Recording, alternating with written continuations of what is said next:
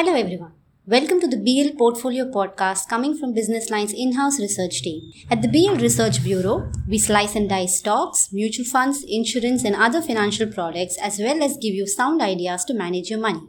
I'm Kirti Sanagasetti, Research Analyst. Home insurance is becoming an increasingly important cover to purchase as frequent threats of floods from rains or otherwise is adding to the existing risks of theft. To understand different aspects of home insurance and its applicability, we have with us Sai Prabhakar, Principal Research Analyst from the BL Research Bureau. Hello, Sai. Can you briefly explain what is covered under home insurance? Yeah, sure.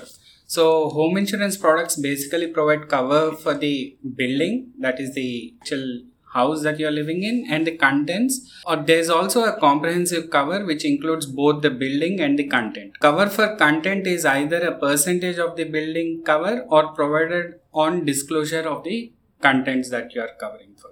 Oh, right. Building cover is self explanatory, but uh, what is included in the content cover?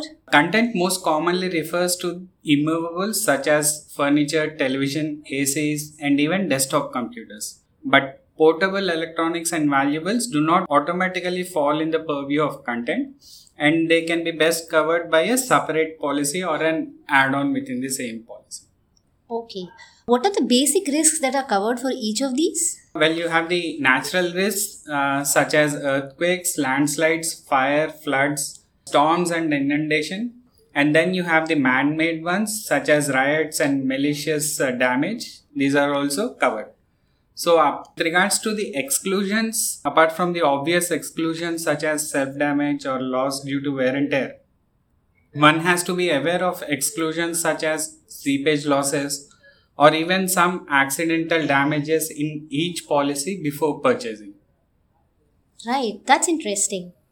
Okay, tell me this like standardized policies for health, such as uh, Arogya Sanjeevani or even the Corona covers, is there a standardized home insurance policy that we can take? This could be less of a burden, right? Instead of trying to wade through different products that each insurer offers and figure out the pluses and minuses of each. Yeah, uh, there's Bharat Griha Raksha.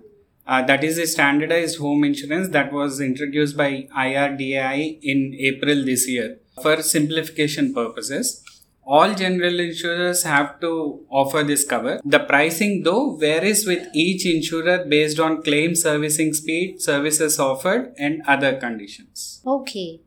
So if one has to, uh, you know, assume say a home cost of 1 crore and the contents are about for 5 lakhs that needs to be covered, what will be the early premium for, uh, you know, each of these products?